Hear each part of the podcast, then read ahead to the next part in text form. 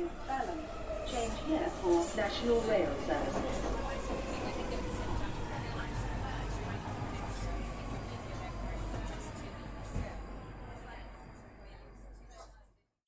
Bine te-am regăsit în stația Londra. Eu sunt Manuel Cheța de la manuelcheța.ro și tu asculti podcastul Un român în Londra.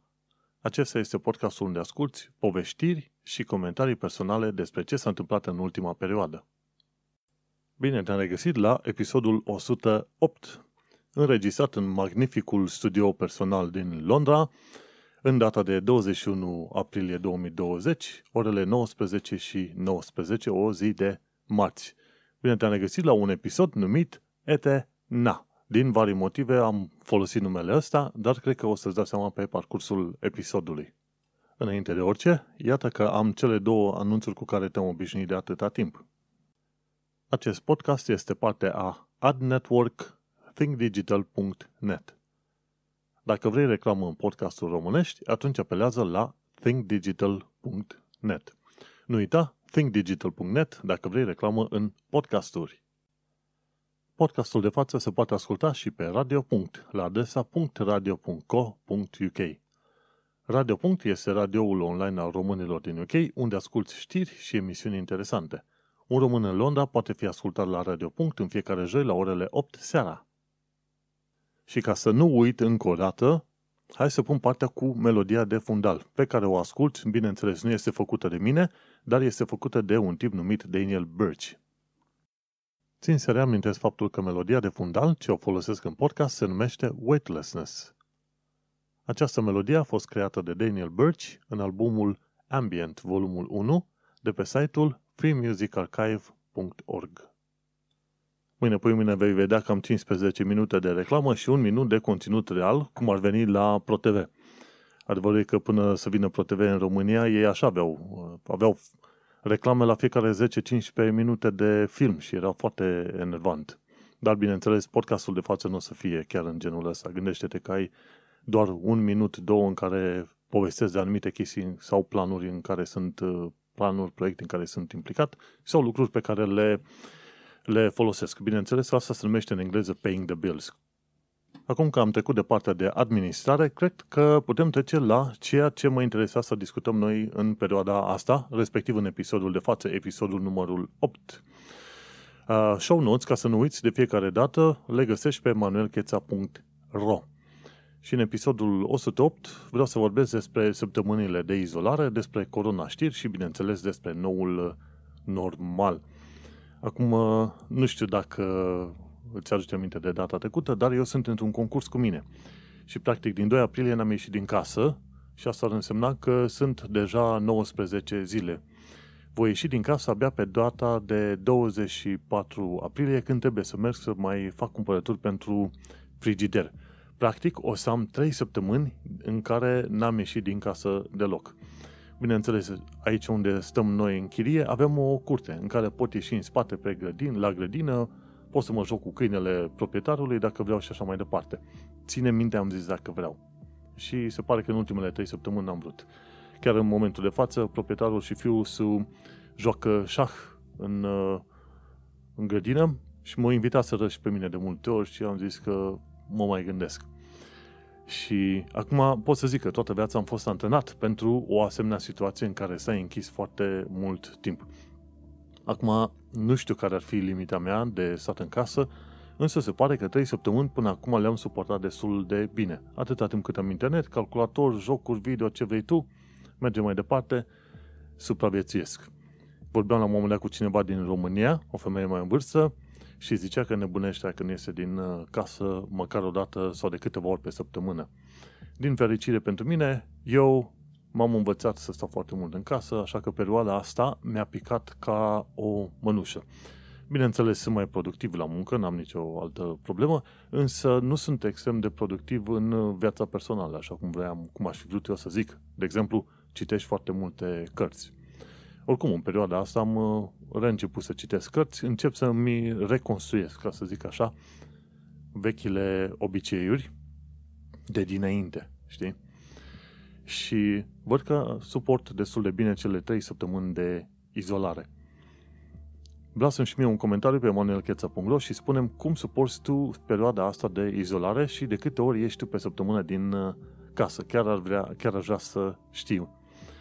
Uh, în perioada asta citesc foarte multe știri și cred că toată planeta vorbește despre pandemie. Pentru că, am vrea sau nu am vrea să credem, este un eveniment major, un eveniment care va fi trecut în istorie. De multe ori noi nu ne dăm seama, dar ceea ce se întâmplă cu noi în viața de astăzi, în ziua de astăzi, cu tot felul de evenimente mai mult sau mai puțin importante, vor fi trecute în cărțile de istorie de peste X ani de zile, în care se va povesti, mai știi ce s-a întâmplat în 2020. Bineînțeles, 2020 nici nu a început bine și s-ar putea să fie mult mai rău decât ne-am imaginat, însă, dacă ai tot felul de gânduri pesimiste, măcar gândește-te că unul dintre lucrurile pozitive în toată istoria asta este că în viitor se va scrie despre perioada în care trăiești tu în momentul de față. Bineînțeles, uh, îți dai seama din uh, tonul meu, sunt puțin mai optimist, pentru că, în principiu, în ceea ce mă privește, eu sunt optimist. Chiar dacă fac muncă de development, dacă ar fi să cadă în bot internetul, curentul electric, calculatoarele și tot ce vrei tu, nu am problemă să mă duc să lucrez de orice ar fi să lucrez. În viața asta am lucrat de la construcții, șanțuri, până la muncă de câmp, până la, ce știu eu, tâmplărie. Dulgherie, pardon, tâmplărie nu. Așadar, în cel mai rău caz, tot îmi găsesc ceva de făcut pe undeva. Așadar, gândește-te că în stilul ăsta poți să privești viața într-un mod foarte optimist. Deocamdată, deocamdată încă mai am locul de muncă pe care îl mai am, vedem dacă se va ajunge vreodată la redundancies în firma în care sunt, însă Ideea este că eu, unul, prefer să fiu un om ceva mai optimist. Chiar pe manuelcheța.ro am o categorie numită optimism. În ultima perioadă pun la optimism uh, episoadele de podcast. Pentru că episoadele de podcast, faptul că eu creez câte un episod nou de podcast, înseamnă că eu mi-am mai menținut puțin din sănătatea mea mentală și mă mențin de un anumit program. Am un hobby pe care îl cresc, îl hrănesc și în modul ăsta, făcând hobby-ul ăsta, îmi hrănesc și propriul meu optimism. Și că tot vorbeam de optimism, uite cum este noul normal.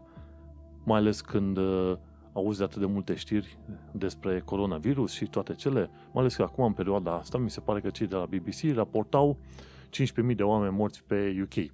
Însă nu, s-a, nu s-au uh, guvernul UK încă n-a publicat informațiile exacte referitoare la oameni care au murit în uh, aziluri și în uh, diverse uh, domicilii. Și atunci îți vei da seama că oamenii care au murit în total vor fi peste 25 de mii. Nu. Sunt motive serioase pentru care UK n-ar fi vrut să recunoască chestia asta, faptul că e, e într-o problemă atât de mare, dar ăsta este noul normal în care trăim din punctul meu de vedere, ca să particip la noul normal și să protejez oamenii și eu să fiu protejat, faptul că trebuie să stau acasă este unul dintre cele mai mici lucruri posibile pe care le pot face.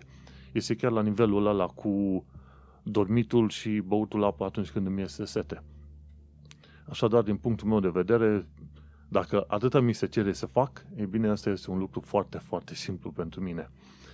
Și nu știu cum ești tu, cum te simți tu în perioada asta, trimite-mi un comentariu, trimite-mi un e-mail, bineînțeles pe manuelcheța.ro Și în ton cu optimismul de care ziceam eu, la un moment dat m-am pus să scriu un articol. Am un blog din 2010, am scris vreo 2000 de articole, la un moment dat te și plictisești. În, în caz că scrii prea multe articole și n-ai uh, un subiect anume pe care scrii. Când blogul este personal, atunci nu prea ai extraordinar de multe lucruri despre care ai vrea să scrii, mai ales când ai o viață monotonă. Bună, dar monotonă, ca să zicem așa. În fine, eu am scris un articol, la un moment dat m-a, m-a apucat așa nebunia și se numește Ce te face să te trezești dimineața? Și este întrebarea pe care o auzi la interviuri, știi? Și e legată și de chestia aia, ce faci, care sunt planurile tale pe următorii 5 ani de zile.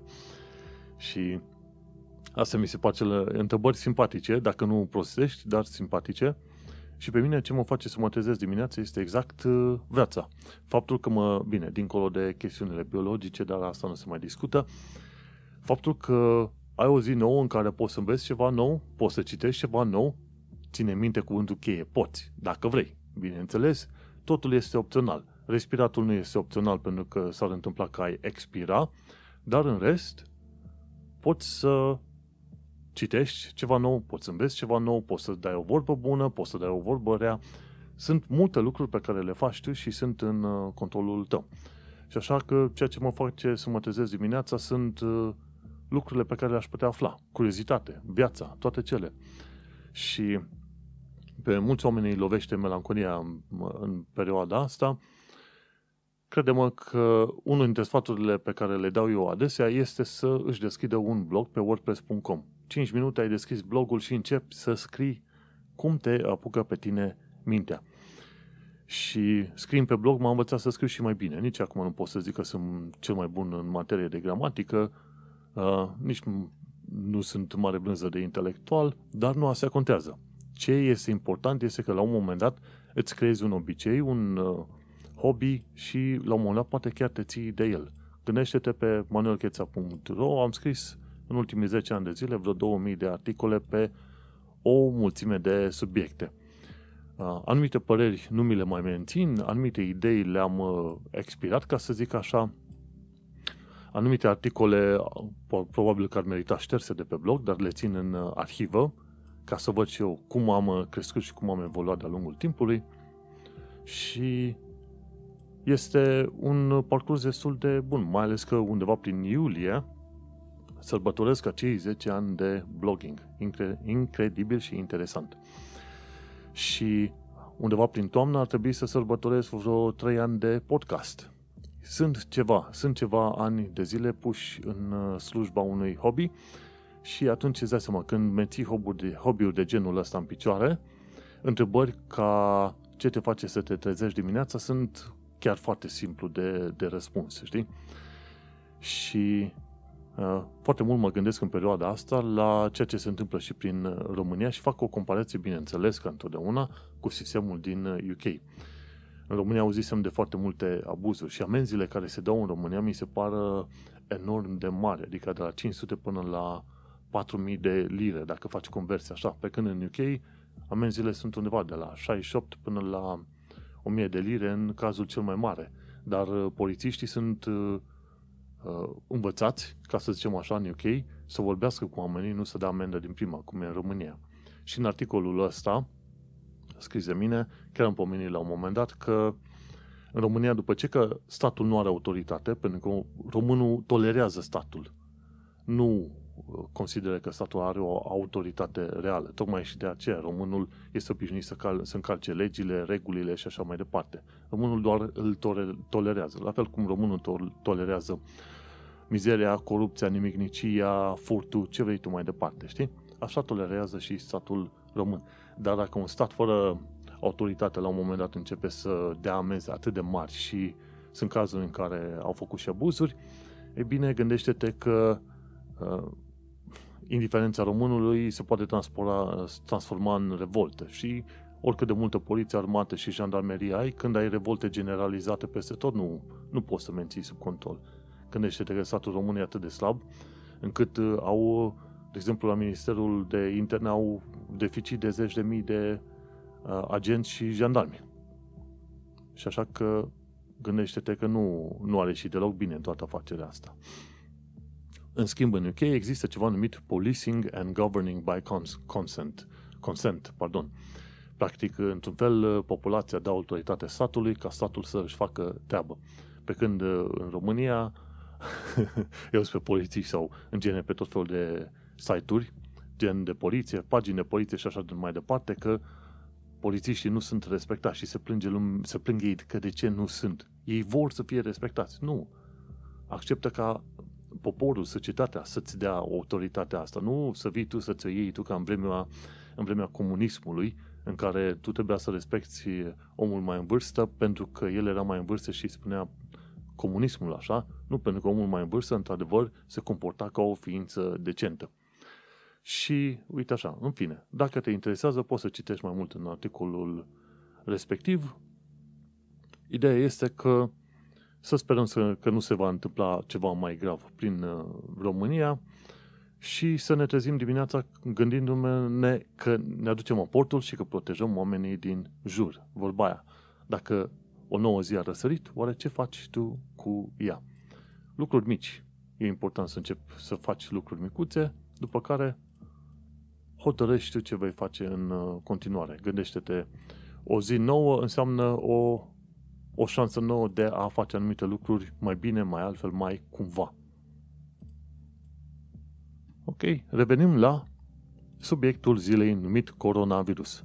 Ah, să nu crezi că am uitat de Brexit. Brexitul se întâmplă oricum și sunt șanse mari ca Brexitul să se întâmple și cu un nou deal, pentru că Boris Johnson nu vrea să aibă niciun fel de extensie dincolo de 31 decembrie 2020. Dar mai, mai trăim și mai vedem. Anul, anul 20 pare că o să fie plin de evenimente, cum nu ne așteptam. În fine, ce faci tu pe vremea pandemiei de COVID-19? Și că ți-am vorbit de uh, sistemul ăla Folding at Home, dacă ai calculator, e bine, se pare că Folding at Home este mai tare decât 500 de supercomputere din lume. Ăștia au atât de multă putere de procesare acum prin uh, uh, calculatoarele astea distribuite pe toată planeta, încât bat 500 de supercomputere. Teoretic, uh, Folding at Home lucrează pentru a strânge informații cât mai multe și a simula tot felul de proteine, printre care probabil și proteinele de coronavirus. Am uh, participat și încă particip la proiectul ăsta. În timpul zilei, cât lucrez pentru jobul de zi cu zi, dau drumul câteva ore pentru Folding at Home să funcționeze. Mergem mai departe. Dacă ești în Londra și vrei să faci voluntariat, poți să te duci pe pagina London Gov UK și cauți volunteering, ori dacă nu, dacă nu, dai click pe linkul de London Volunteering din show notes. Poți să voluntariezi și la Nightingale, de exemplu, dacă vrei. Uh, nhsprofessionals.nhs.uk slash nightingale Poți să participi și tu și să ajuți în uh, câteva moduri în Londra, de exemplu pe site-ul celor de la kidbrookvillage.online slash aid găsești o tonă de magazine care fac home deliveries. Și adevărul e că în perioada asta mă uitam cu jind la faptul că mi-ar fi dor de niște chicken livers, niște ficăței de, de pui de la Nandos. Dacă nu găsesc vineri când merg la cumpărături niște ficăței de pui ca să-mi fac eu pe acasă, atunci voi comanda pentru că nu se mai poate. Așa și mergem mai departe.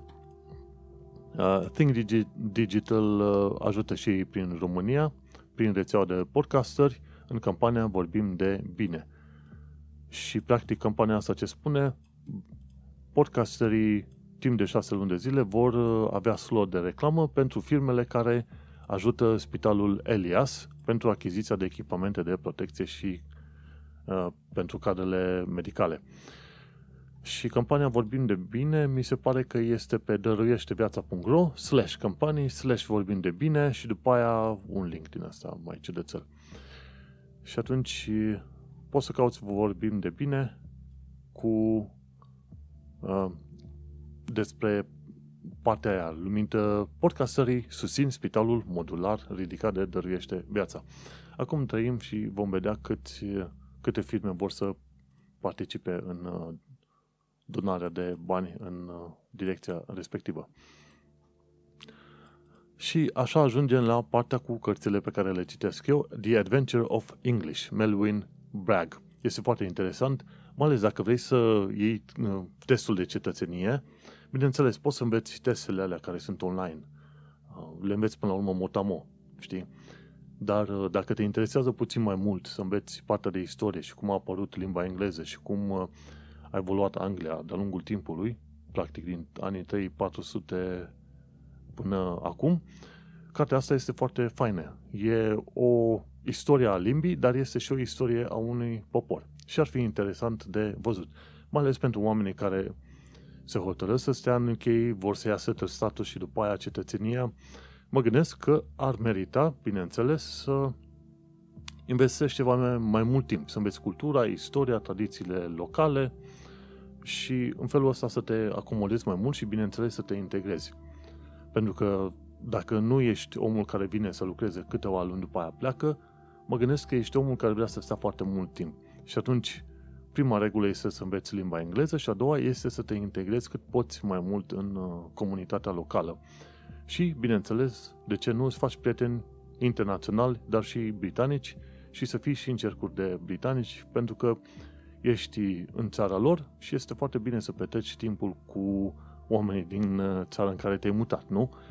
De multe ori, dacă mă întrebi, unul dintre scopurile podcastului este, este să te îmbie la integrare. Nimeni nu-ți cere să-ți renegi țara, neamurile, limba, ce vrei tu. Nu. Dar uh, ce este important de făcut este să te integrezi în uh, noul mediu. Înveți tradiție, istorii, obiceiuri și așa mai departe. Însă să nu faci ca, ca Sam cel român. Mi se pare că Sam cel român este un uh, american care se mutase la un moment dat în România. Mă, și omul a prins atât de mult drag de România și de tradițiile din România, de toate felurile, de la făcut mămăligă până la făcut brânză și orice fel de multe chestii, încât omul era devenise la un moment dat fanatic al tradițiilor uh, românești. Și începuse să învețe și limba română și așa mai departe, numai că la, la un moment dat atitudinea era, lui era ceva uh, sam cel român, care e mai român decât românul român. Știi? Și dintr-un anumit punct de vedere, într-adevăr, omul era și încă este mai român decât uh, românii, pentru că era în mod real interesat de tradițiile și istoria României și de evoluția țării și așa mai departe, mult mai mult decât e interesat, uh, sunt interesați probabil 99,9% dintre români. Însă mica problemă în cazul lui a fost că la un moment dat se lăuda peste tot că el este mai român decât românii, că el este mai priceput, mai deștept decât românii și așa mai departe. Și aia a fost situația în care el și-a prindut uh, simpatia din, uh, din partea multor oameni. Așa că acela sfat îl dau și ție și l-am și pentru mine. Învață cât vrei să înveți despre tradiția, istoria și viața din UK, însă nu veni cu pretenția că tu ești mai britanic la un moment dat decât uh, britanicul. Pentru că nu o să ajute pe nimeni, cu atât mai puțin pe tine.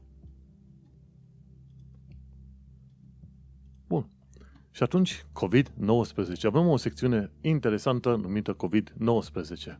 Pentru cine nu știe ce este COVID-19, înseamnă că n-ai, n-ai trăit pe planeta asta în ultima perioadă și n-are rost să repet.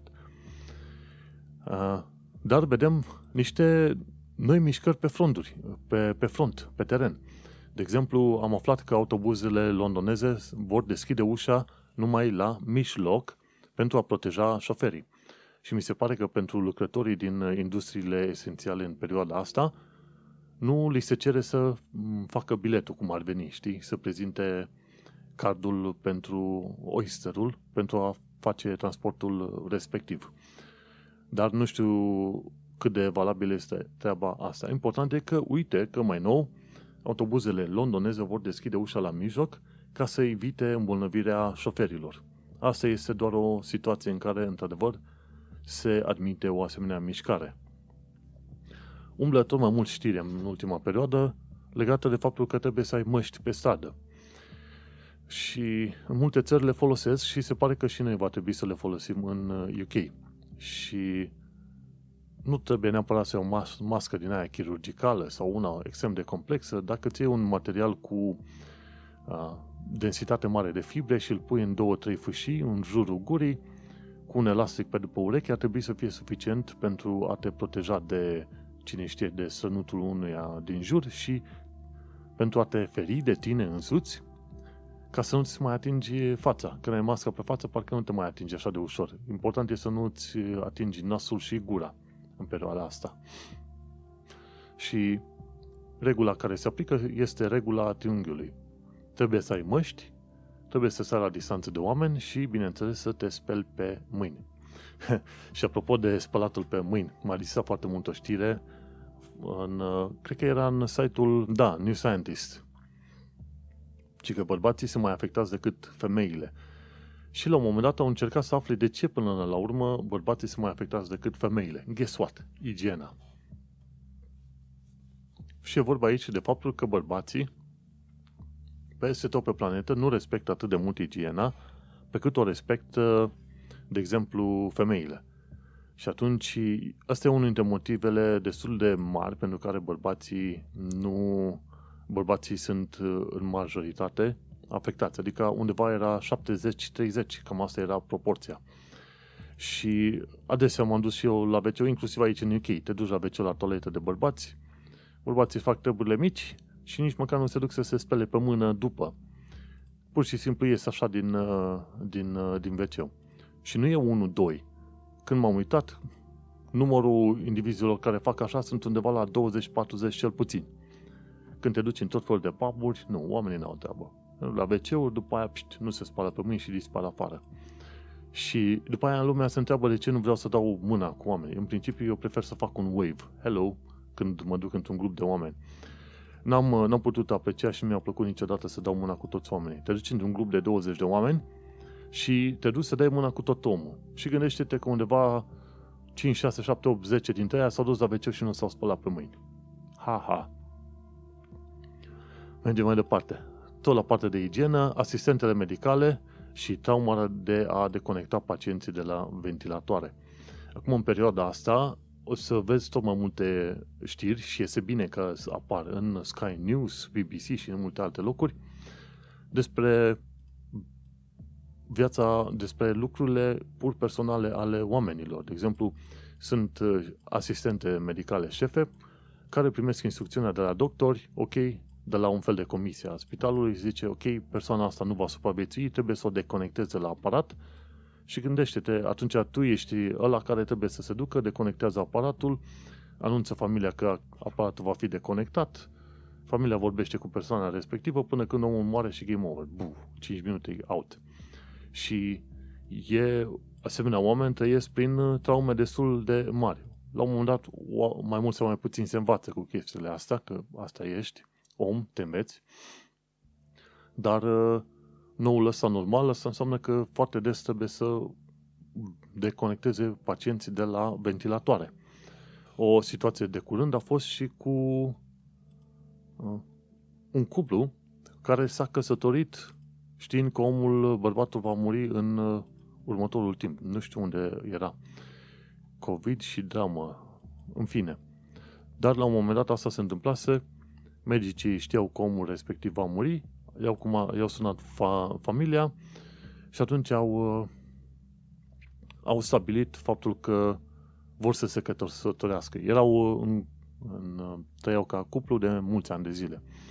Și atunci în spital era un preot, a făcut un fel de ceremonie de cununie, niște inele din alea din staniol le-a făcut omul pe loc, le-a dat oamenilor, s-au căsătorit, și în câteva ore omul a murit și e game over. Și sunt, o să auzi tot felul de povești de astea.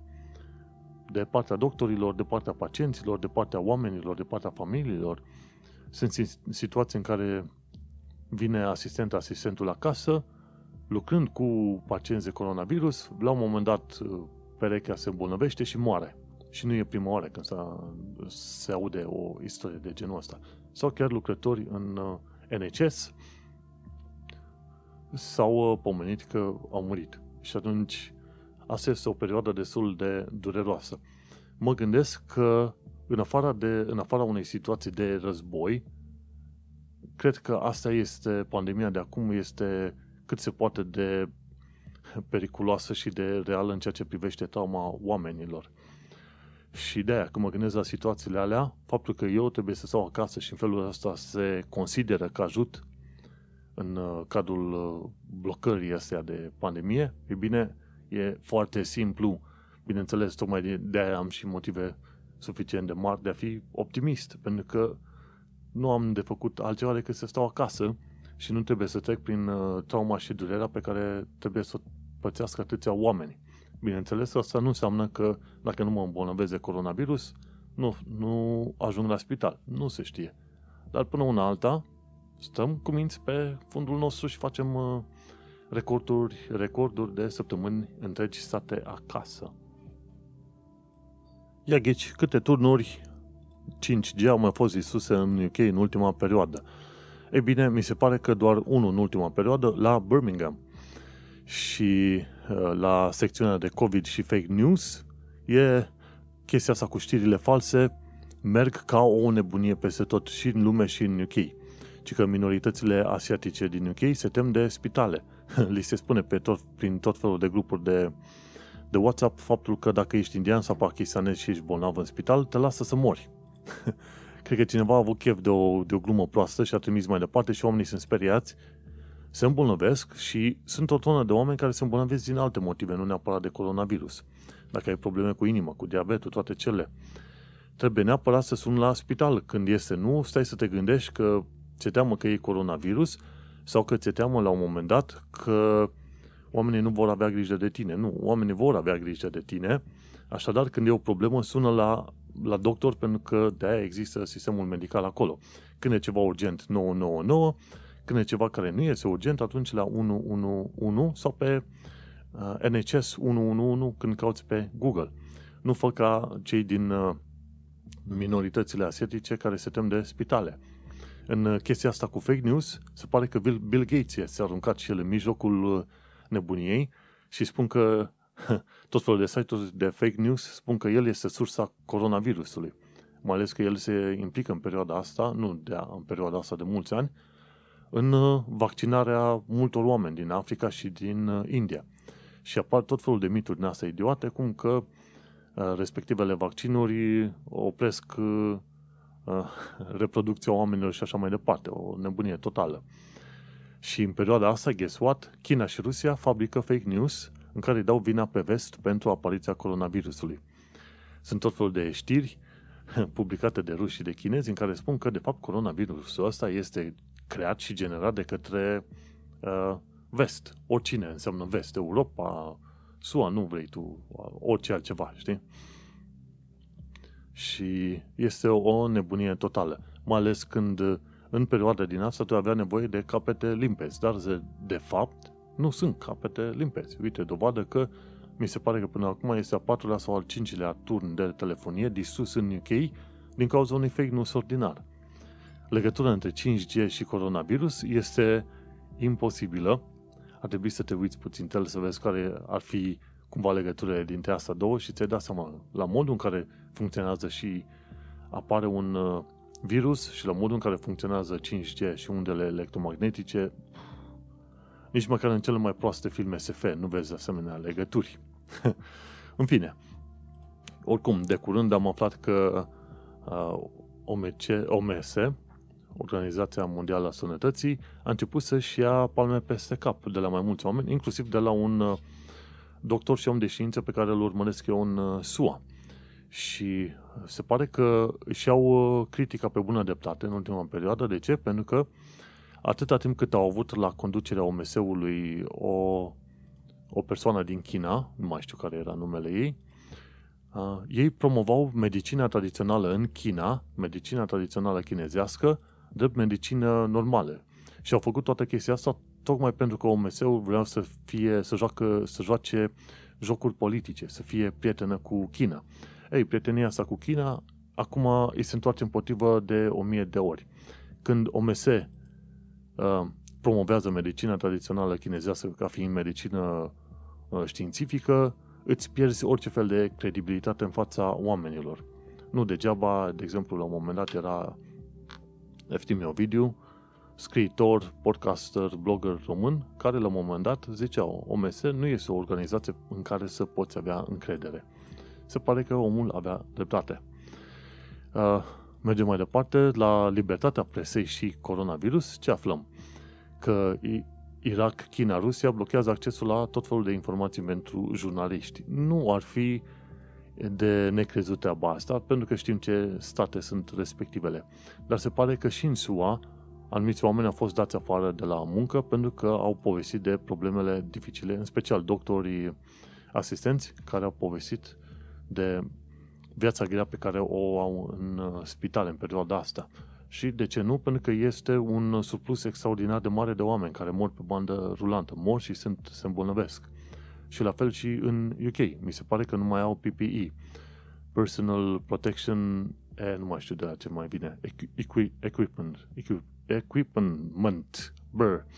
Așa, nu au echipament de protecție personal. Și atunci foarte mulți oameni se plâng. Și la un moment dat mă disează cum ăștia de la guvernul britanic, conservatorii, că ei conduc la momentul de față tot circul ăsta, mă disează cum ei în fiecare joi instituie o anumită oră, mi se pare, 7-8 seara, nu știu când, câteva minute în care se aplaudă NHS-ul și lucrătorii din punctele cheie importante ale industriei în perioada asta.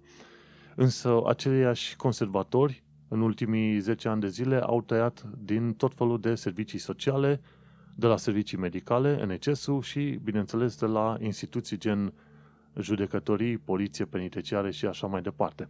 Tocmai în structurile care ar trebui să se fi investit puțin mai mult și să fie mai sănătoși.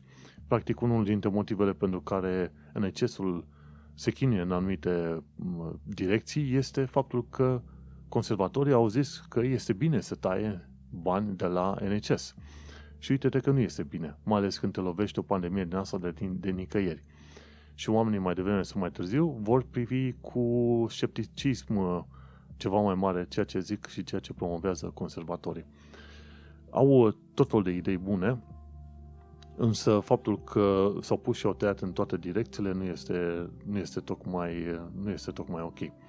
Și au tăiat tocmai de la NHS, de care acum de curând prim-ministrul Boris Johnson chiar a depins și a lăudat, bineînțeles, vreo două, două ex, imigrante sau expate, cum vrei să le zici, pentru munca excepțională făcută.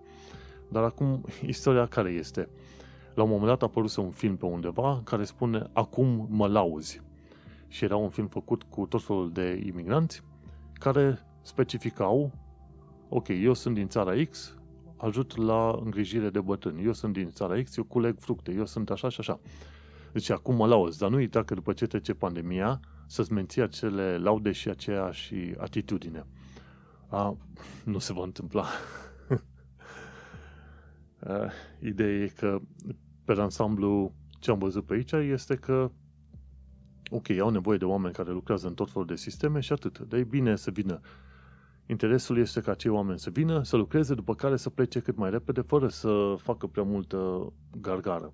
Cam asta am observat în genere, inclusiv cu fermieri și cu alte povești uh, din astea. Și este, este într-adevăr o chestiune relativ tristă. Bineînțeles, nu se întâmplă tuturora. Se uită, se uită și la stilul de meserie pe care l-ai și la tine ca om și toate cele, dar uh, tot felul de meserii, chiar dacă sunt meserii de mai de jos, cum ar fi construcții sau munca la câmp, ar trebui și pe de o parte plătite bine, dar pe de altă parte omul respectat pentru munca pe care o face, nu să fie văzut uh, mai prejos decât uh, britanicul obișnuit. Am povestit de mult în uh, printre primele episoade de podcast faptul că dacă UK vrea să aibă o viață bună pentru toată populația UK-ului, este important să-i considere pe imigranți egali, egali, egali, doamne, egali egalii britanicilor. Și nu că oamenii cei care sunt acceptați în UK ar merita din prima să fie numiți hop-top, gata, uh, 100% britanic sau ce vrei tu. Nu, ci atitudinea, comportamentul trebuie să fie normalizat pentru toată lumea. Pentru că în modul în care accepti tu străinul pe care l-ai acceptat în casă, e o reflexie asupra ta ca țară și ca societate, știi? Și de aia, în, în momentul în care, din punct de vedere oficial, în acte, în principiu, asta poți să vezi. Dacă ai fost acceptat pe rezidență permanentă, temporară, toate cele, ai trecut formele legale, din punct de vedere legal, statul UK te consideră în anumite limite egalul britanicului. Și atunci, în genere, trebuie cel puțin discursul politic dus în direcția în care, domnule, ai grijă ca nu cumva să faci o diferență între britanic și nebritanic. Pentru că atunci creezi niște sentimente în astea, niște resentimente. Și până să mă mut pe aici, nu prea înțelegeam cum vine treaba asta, dar sunt, sunt, de exemplu, resentimente din partea comunităților închegate, închise, pardon, de, de la musulmani indieni până la Bangladesh, până la orice alte grupuri, zici, inclusiv negri, carabieni, africani și așa mai departe. De ce? Pentru că societatea pe ansamblu ei nu este cu totul pregătită în, în UK să-i accepte pe toți ca fiind parte a lor. Bineînțeles, cei mai mulți britanici se vor comporta foarte frumos, dar există acea minoritate vocală care are și, să zicem, putere în plan politic, de la UKIP până la membrii în Partidul Conservator, gen Boris Johnson, care nu par a fi foarte încântați de faptul că există străini în UK. Uh, Iar discursul lor trebuie, trebuie schimbat, pentru că problemele reale care se întâmplă într-o țară sunt uh, problemele țării respective, nu a omului care vine. Tot așa, aud tot fel de discuții în România, că țiganii fac și dec. Măi, țiganii sunt o societate cu propria lor subcultură și așa mai departe, că vor, că nu vor. Ideea este că nici societatea din România nu vrea să-și preia răspunderea asta și nu vrea să accepte faptul că țiganii aia sunt români. Nu înseamnă că uh, într-o vreme mergea gluma aia, gata, ai, îi luăm pe țiganii, strângem pe toți și trimitem în India de unde a venit. Nu, nu, nu, nu. Țiganii aia sunt români. Că e născut țigan, ungur, sas, uh, ce vrei tu, tot uh, omul din România trebuie tratat ca fiecare alt român și, bineînțeles, trebuie să existe o înțelegere și așa mai departe. Bineînțeles, nu poți să accepti ca un anumit subgrup la un moment dat pe ansamblul lui să nu respecte regulile și legile țării. Tu mai de aia ai nevoie de autoritatea statului. Și mergi, duci discuțiile puțin mai departe de acolo. Dar, la fel, poți să ai o tonă de chinezi, indieni, uh, negri, orice vrei tu, născuți în România. Ce, odată ce s-au născut și au crescut în România, sunt ei României. Nu poți să te duci pe ei să spui, gata, hai, marș în țara ta. Nu, nu, nu. Țara lor acolo este. Și atunci la fel se întâmplă și pe aici. Când, când se mai ceartă oamenii și uh, ajung la discuții rasiste, așa li se spune adesea, du-te în țara ta. și uh, e o carte scrisă de o tipă mulatră, Being British, nu mai știu acum numele ei, chiar am uitat numele, poate o să-mi aduc aminte, dar e o carte foarte interesantă, Being British, scrisă despre descoperirea ei că ea de fapt nu era albă, ci e mulatră și dacă e mulatră atunci toată lumea o consideră neagră și dacă e neagră atunci înseamnă că aș vrea să-și cunoască identitatea, dar părinții n-au ajutat-o și așa mai departe. Și a povestit destul de multe lucruri și abuzuri pe care le-a trăit de-a lungul timpului în uh, societatea britanică ca fică de neagră, de negresă. Și atunci au fost uh, tot fel de probleme și hopuri prin care a trecut de-a lungul timpului. Și tocmai de aceea ajung din nou să atrag atenția că atunci când te ceri cu un om, nu este ok să-l întrebi din ce țară vii. Una dintre chestiunile care o supărau enorm erau, ok, tu, din, tu de unde vii? Păi stai prieten, unde vin? Eu m-am născut în Londra. Atâta timp când m-am născut în Londra, sunt britanic, sunt de-al locului, de aici vin, de aici sunt. Nu mă mai întreba de unde vin părinții mei, pentru că are relevanță zero. Atâta timp cât un copil s-a născut și a crescut în, într-o anumită cultură, societate, aparține culturii alea. Game over. Și, în fine, dar lumea proastă cam așa e. La fel cum sunt comentariile alea în uh, Brașov, în care oamenii discută între ei, fac mișto și întreabă, ok, părinții tăi sunt din Moldova? Ești moldovean? Nu, prostule, sunt brașovean. Și Ehm, tot felul de bancuri de alea cu moldoveni, mi se pare că se poate de idiote. Glumești cu un prieten de-al tău ca între prieteni. Moldovene, oltene, ardelene, tot, tot ce vrei tu. Dar, în schimb, dacă omul s-a născut în Brașov și a crescut în Brașov, întrebarea ta dacă e moldovean sau nu e total irrelevantă și indică faptul că tu ești un prost grămadă. Dar ă, astea sunt alte povești.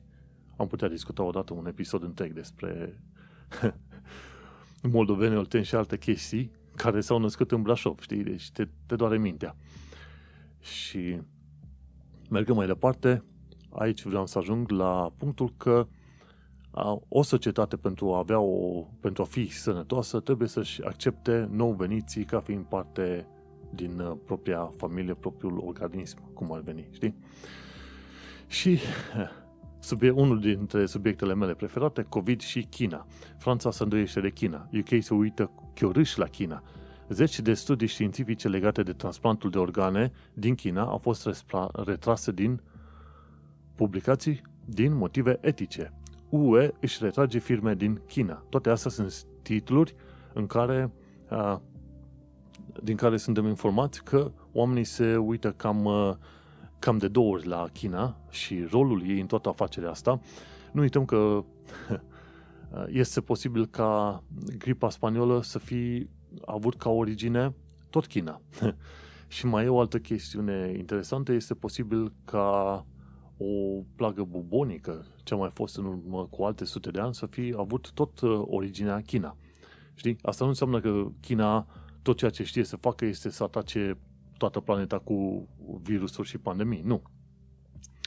Asta înseamnă un lucru foarte clar, este că Europa este un uh, grup destul de omogen și când interacționezi cu oameni dintr-o altă zonă geografică, geografică cultură, tu nu ai uh, imunitatea și rezistența la pat, uh, chestiunile patologice din uh, zona respectivă, la bolile respective. Și atunci e, e de așteptat ca oamenii din China, dacă se îmbolnăvesc, să supraviețuiască mai bine decât oamenii din Europa. Și atunci omul din Europa care vine în China și poate se întoarce în Europa, îmbolnăvește restul lumii. Așa s-a întâmplat dintotdeauna. Să nu uităm când s-au dus europii, europenii în Caraibe și în America de Nord. O tonă de undeva până la 90% din populația Caraibelor a murit din cauza variolei sau varicelei, una din două, nu mai știu, pojar. N-am nicio idee exact, dar 90% din oameni au murit în perioada aia doar pentru că aveau contact cu europenii în uh, perioada respectivă. Știi? Deci sunt anumite chestiuni care trebuie, de care trebuie să ții cont și atunci când te duci în uh, țări străine, gen Africa, Thailanda și alte zone din asta, ai grijă că microbii care circulă pe acolo nu sunt aceiași pe, cu cei pe care ai în uh, România. Așa că ai grijă pe ce pui mâna și tu în străinătăți. Și cam asta am terminat cu partea de COVID. Ah, uite, mai e o chestie interesantă, COVID și graffiti sunt, uh, a apărut artă pe străzile din UK. Uh, tot felul de muncitori de la NHS, fiind arătați cu pieptul Superman sau curcubeie pentru NHS, ori dacă nu, tot felul de oameni cu măști pe față sunt pictați peste tot prin uh, Londra și prin UK ca semn al perioadei prin care trecem noi, știi? Atâta timp cât, cât vezi graffiti cu coronavirus acum pe străzile din Londra, îți dai seama că evenimentul ăsta este un eveniment enorm care, care va fi pomenit mult timp. Și cu cât trece mai mult timp în izolare, cu atât o să-l pomenim mai mult. Și dacă te interesează să afli mai, mult, mai multe despre pandemiile din trecut, am la zona Britishness, Englishness, e un link către un canal de YouTube care povestește despre pandemiile care au lovit Londra în trecut. Și tipul ăla de obicei explică tot felul de uh, lucruri istorice despre Londra, dar în momentul de față vorbește despre pandemii și este foarte interesant și foarte engaging modul în care povestește. Cred că a fost la un moment dat, el a pomenit de vreo 4, 5, 6 pandemii enorme care au avut loc de-a lungul viacurilor, viacurilor nu? Mileniilor, pardon. Oh, multe sute de ani în urmă. Și, nu. Mergem mai departe. Ce aflăm? Uite că din, uh, din România s-a supărat președintele Iohannis pe politruci. Adevărul e că a fost prima oară când am putut să urmăresc în liniște și cu inima împăcată un discurs de-a lui, de-a lui Iohannis. Mergea pe repede înainte. Și repede înainte la el însemna un discurs normal de om normal. Și era supărat, bineînțeles, că uh, modul în care acționăm, acționează România ca stat este disproporționat încet, prost și așa mai departe. De ce? Pentru că în, ultimii, în ultimele trei decenii s-a furat pe bandă rulantă. Și apropo de furat, Alen Coliban, parlamentar român din partea USR, ne amintește că încă se fură lemn în România, inclusiv acum, în perioada asta. Când toată lumea s-a închisă în casă, se fură încă lemn. Ci că există o aplicație numită Inspectorul Pădurii. Inspectorul Pădurii.ro și poți să bagi un număr de mașini acolo să vezi dacă transportul de lemn care a trecut pe lângă tine în momentul de față este legal sau nu. Dar uh, cam asta e despre România. Nu multe lucruri pozitive, nici foarte multe lucruri negative. În afară de bătăi între țigani în 4, 5, 6 locuri din România. Da, nu, alea au loc mai des. În fine, la Viața în Sănătate în UK și Londra aflăm că sunt șapte piețe londoneze de vizitat. Nu știu dacă ai vizitat prea multe piețe în Londra, dar bineînțeles cea mai cunoscută este uh, Borough Market, dar în afară de Borough Market mai sunt multe alte piețe, știi? Și mi se pare că sunt piețe de fructe, sunt piețe de legume, sunt piețe de flori la un moment dat și sunt, uh, te poți duce în Brixton Market, de exemplu, e Hackney Market, e Tooting Market și am stat în zona Tooting și e acolo cam toate magazinele, magazinele de care ai avea nevoie. Și ai, e, Broad, e Broadway Market în Tooting și e Upper Tooting Market. Sunt două, destul de aproape unele de altele, cu mâncăruri din uh, tot felul de țări. Și gândește-te că în momentul de față mă gândesc la niște grătar turcesc. Hmm. No, în fine. Vizitează tot felul de piețe. să vezi când o să fie, când o să se dea drumul tăvălugului, vezi cum o să sară lumea de nebună, să viziteze, să bea, să mănânce, să facă orice. Numai, numai ca să uite cât mai repede de, de situația asta. Dar uh, mai avem, mai avem. Vreo două luni de zile în UK, cel puțin va trebui să mai stăm încă prin, uh, prin casă. Uh, ce mai aflăm la autoritate, actualitatea britanică și londoneză, ci că unii cetățeni UE care au pre status sunt refuzați de la Universal Credit. Acum nu știm cazurile exacte, mi se pare că în articolul de la Financial Times nu se specifică exact, de exemplu, care a fost motivul real pentru care li s-au refuzat oamenilor Universal Credit.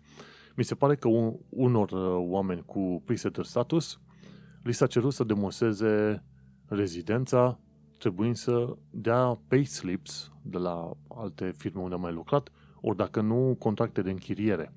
Și cei care dacă n-au avut acelea, atunci uh, Universal Credit nu era oferit, adică un fel de ajutor de șomaj, nu era oferit uh, acelor oameni care aveau pre status. Dar, nu, pe de, pe de o parte, cred chestia asta, pentru că e ciudat cum ai obținut tu presetter status dacă tu n-ai avut niciun uh, loc muncit, nicio taxă plătită și niciun contract de închiriere. Cum, cum ai obținut tu acel presetter status? Pe de altă parte, dacă cineva are presetter status și poți să verifici online prin linkul pe care ți-l dă omul, de ce mai faci tu o extra verificare? Pentru că dacă faci așa cu presetter status, ar trebui să faci și pentru cei cu setter status, nu? Hai să fie o regulă pentru toată lumea. Și atunci se atrage puțin atenția și dacă ai preset status și ți-a fost refuzat Universal Credit, mi se pare că poți să faci apel la decizia respectivă. Uh, mergem mai departe. Se pare că regina nu va sărbători uh, anul acesta ziua ei de naștere. Așadar, că în perioada asta lumea stă în casă și liniștită și respectoasă și așa mai departe. Dar asta e. E o nouă săptămână nebună, o nouă săptămână plictisitoare, o nouă săptămână în care mai mult sau mai puțin am, am stat închiși în cușcă, dar cred că e un moment de reflexie și trebuie să ne gândim cum ne reorganizăm prioritățile, în special când este vorba de colaborări cu țări gen uh, China și în special legat de consumerism și de lucrurile pe care le apreciem. Să apreciem multe lucruri și ieftine sau mai puține lucruri și de calitate. Nu, și cam asta cu un nou episod de podcast. Pe bandă rulantă, rapid, sper că ți-a plăcut ce mai aflat. Ne mai auzim pe data viitoare. Episodul a fost Etena, cred că până acum îți dai seama ce înseamnă Etena. Față de suferințele prin care trec mulți oameni, faptul că tu trebuie să stai acasă este chiar nimica. Etena. Mulțumesc că m-ai ascultat, ne auzim pe data viitoare. Eu sunt Manuel Cheța de la manuelcheța.ro și tu ai ascultat podcastul Un român în Londra. Până data viitoare să ne auzim cu bine.